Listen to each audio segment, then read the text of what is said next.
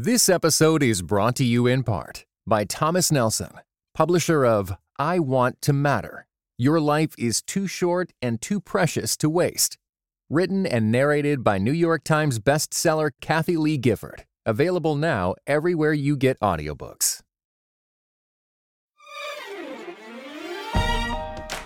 Welcome to The Better Samaritan, a podcast where we're learning how to do good better. I'm Kent Annan, co director of the Humanitarian Disaster Institute at Wheaton College, and I'm joined by my HDI colleague Jamie Aten and our producer Laura Finch to explore ways we can more effectively love our neighbors. From everyday acts of kindness to navigating the most complex humanitarian challenges facing church and society. The name The Better Samaritan was inspired by a sermon on the parable of the Good Samaritan from the Reverend Dr. Martin Luther King Jr., who said, quote, it's not enough to aid the wounded man on the Jericho Road. It is also necessary to work to change the conditions of the road that made robbery possible. End quote. And you can find a link to that sermon in the show notes. In our work at uh, the Humanitarian Disaster Institute, we see many well intentioned Christians set out to help those in need who end up unintentionally causing harm, or at least not doing as much good as they'd hoped. This is a podcast where you can listen in as we learn from the wisdom and experience of those who are seeking to be better Samaritans through their work, so we can all help those with urgent needs in front of us today and improve the road so others can walk it safely in the future. Hey everyone, it's Laura. We are feeling really somber today. Um, as we record now, it's been not quite one week since the US Capitol was historically breached articles of impeachment have just been introduced. And, you know, The Better Samaritan is actually not a political podcast. Um, that's not the purpose or intention of it. But we did feel like this was such a um, pivotal moment that we just really wanted to start out by processing the events of this week together. Next week, we'll share our very first interview, which we are so excited about. It's a conversation with Michael Wear, who's a leading political strategist. He has worked in the White House Office of Faith Based Initiatives, and he'll help us think through some of these really big ideas surrounding the purpose of politics and our place in politics as Christians. But you'll have to subscribe now to get that episode when it drops, uh, which will be next week. But for today, we're just going to uh, hit pause and just have a conversation, the three of us. So, um, Jamie and Kent, you wrote an op ed for the Religion News Service last week um, that I love. And I especially love one line from it. Um, as evangelicals, we must recognize, confess, and lament our role in allowing Christian nationalism to fuel these kinds of actions. Can you unpack that a little bit? What does it mean to recognize, confess, and lament our role, um, even if we had no part in the rallies and and consequent riot that happened last week? I think that, thanks, Laura. I, I, yeah, as you said, it's a, a, different tone even than that you'll hear in the conversation with Michael in a little bit. And um, I think as we do this and we wrote this op-ed, we just always want to take these moments to love our neighbors, as Jesus said, whoever they are, friends, enemies, people in between. Mm-hmm. And, um, you know, we want this to be moments to condemn acts of violence, uh, we also want them to turn into moments of reflection and confession to see, okay, is this something that my community was part of? Is there anything I had to do with it? Like what's happening in our country? And there's been a lot of reflection like this, but I think that was, you know, we stand strongly against what happened in the riots, and we also thought, okay, let's let's think about how do we do this faithfully as Christians, and that involves this sort of uh, reflection and lament and confession element.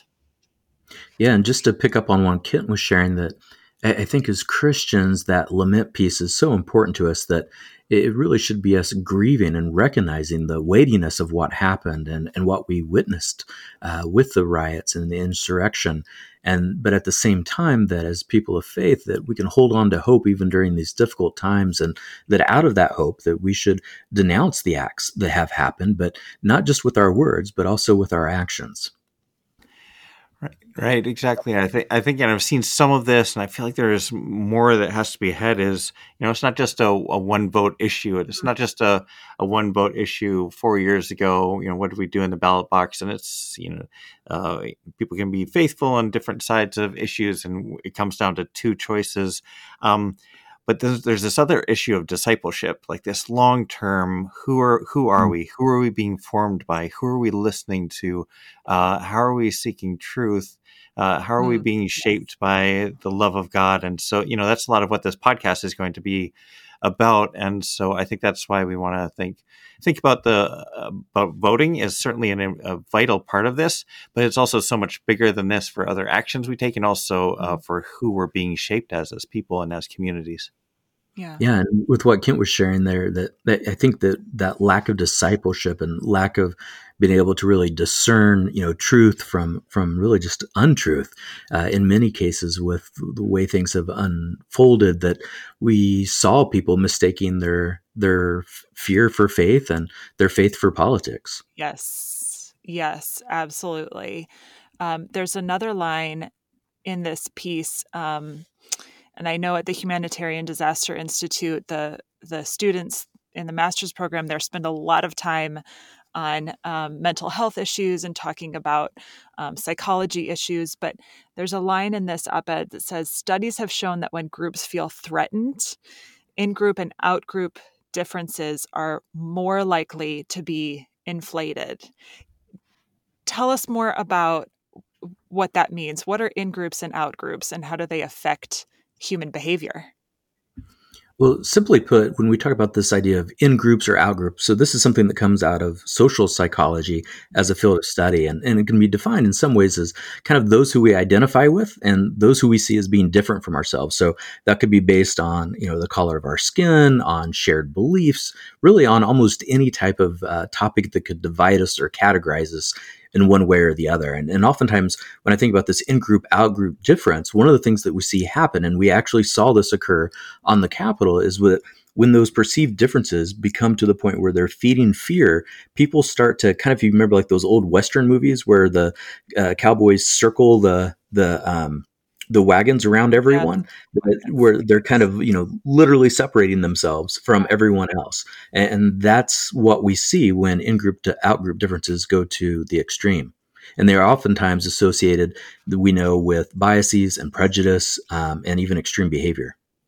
I'm still just trying to process the fact that these people were carrying signs saying jesus saves you know as they're breaking glass. And as they're wounding and actually killing Capitol police officers.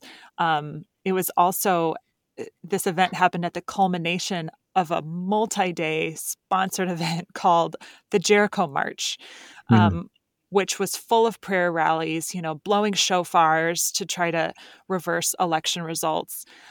What do you guys make of this, and and what would you say to people who are just feeling really disillusioned right now. Maybe they were already disillusioned by the church, and this is just the final straw. Yes, I think uh, and it's a great question, and you know, some of these images really are uh, again um, disturbing that we see, and this mix of of politics uh, and then violence, and then along with Christian imagery, you know, is really important for us, like you said, Laura, to pause at you know, we quoted in the op-ed you referenced uh, Pastor Tim Keller, who's well-known evangelical pastor, who said, for Christians to just he didn't say it about this event, but he said in the past for Christians just to completely hook up with one party, one political party or another is really idolatry. It's also reducing the gospel to a mm-hmm. political agenda.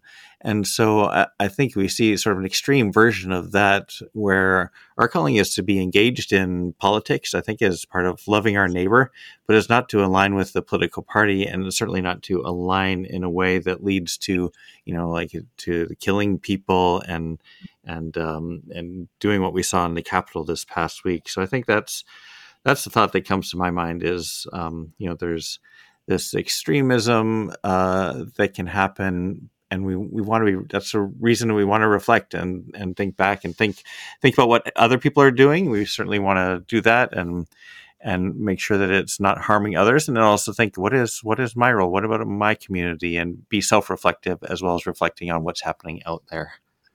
Yeah. Jamie any other um, reaction you know I, I think what kent was sharing there is, is really spot on. And as i further have kind of been reflecting the last few days on how the news story has been evolving that you know when we see these types of images that they should break our heart. And one of the things that was really concerning to me was that for many, those initial images that we saw when the riots first occurred and um, the, the mob started to storm into the Capitol building, that a few days later, you started seeing additional stories coming out saying, oh, it was actually way worse than what you thought. And it made me actually pause because I realized, oh my goodness, I knew it was horrible, you know, and it broke my heart when I saw it. But the fact that the media is now having to tell us a few days later of, no, no, you really don't understand how bad it was. Like that tells us like how kind of numb we've come to some of the imagery and the ways that faith and politics are being used in extremism type of ways. And so really think that we need to open ourselves to feeling that again, going back to that sense of lament and, and the struggle that's there and, and to also know that our words really do matter. And so, for those who are feeling disillusioned, I, I do want to encourage them that I don't think that what happened on Capitol Hill is representative of all Christianity. That what we're looking at here was really seeing more of a Christian nationalism, which I think we need to start having more nuanced ways of talking about our faith. And, you know, it used to be don't talk about these things. And one of them was faith, right? And, and another was politics.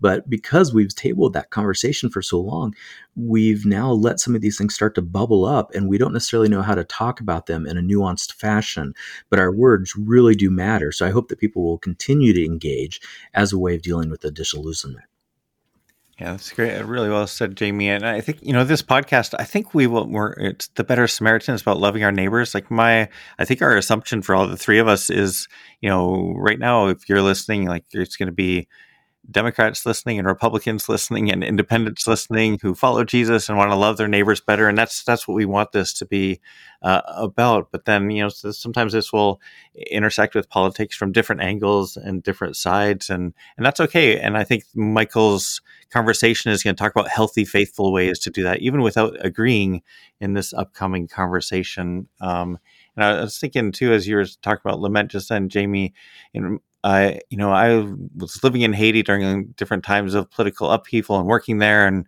lived through the run up to a coup d'état that actually happened and was successful there. And you know, out of that it was born this book, uh, "Slow Kingdom Coming," that I wrote. And one of the things I write about lament is, you know, that God's kingdom is slow coming, but it's coming, and and there's a time to lament. Uh, and then we want to make sure that that moves into hope because God's kingdom is coming and we see it breaking through. And then it's a time for commitment the commitment of how am I going to participate in God's kingdom coming? And I think that's very much, you know, we're reflecting here. We're the three of us are still processing it. I'm sure you're probably processing this still as you're listening. And we want to lament, and then we want to be rerouted in hope, and then we want to commit to how God's kingdom is coming. And I, I think that's what we're we're trying to do, not just in this episode, but throughout the rest of the episodes of the Better Samaritan. And we are so excited to do that together. Um, to close today, we wanted to read something. Michael Wear, our guest for next week, has this great email newsletter. It's called Reclaiming Hope. You can find it in the show notes. And he wrote something really insightful after what happened at the Capitol, which Kent is going to read now. Um, so, this is his uh, Reclaiming Hope newsletter. And these are Michael's words. Uh, we have not made an idol of our politics because we take it too seriously. We have treated politics as a game. As I've written before, the problem is not that we take politics too seriously, but that we have taken it seriously in all of the wrong ways. We have made an idol of our politics because we have looked to politics to do what God has not, while neglecting the very reason for politics in the first place.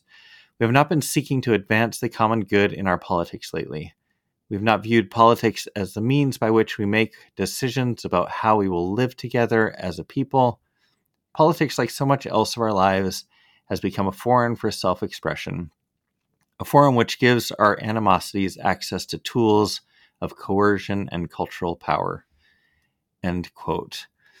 Jesus' followers wanted political salvation, and Jesus prepared his followers and us for God's kingdom for the long term, which includes our personal repentance, of course. It includes our following in faith. It includes loving our vulnerable neighbors, which we're going to be talking about here. And um, as Jamie's used and, and Laura, you both said, like this conversation is so tied into that. And so we thought, you know, as we go into this new year, as we go into a new presidential administration, into a new podcast with many, many challenges ahead, uh, we thought we'd start with a prayer here and wanted to start with a prayer that we saw in this past week from author Richella Parham. Lord, have mercy.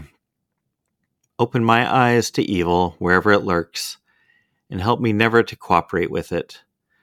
Fill my heart with your love, so that loving my neighbor and even my enemy is my reaction to every situation. Amen. Amen.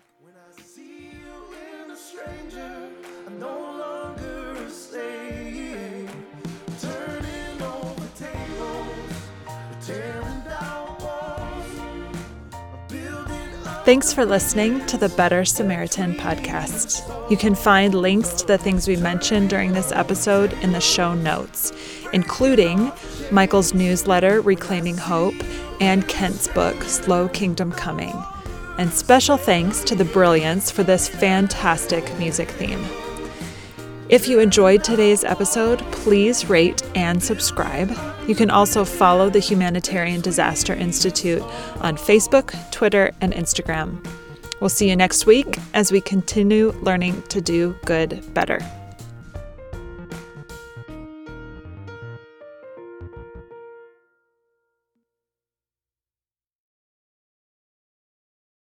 This episode was brought to you in part by the Compelled Podcast which uses gripping, immersive storytelling to bring Christian testimonies to life.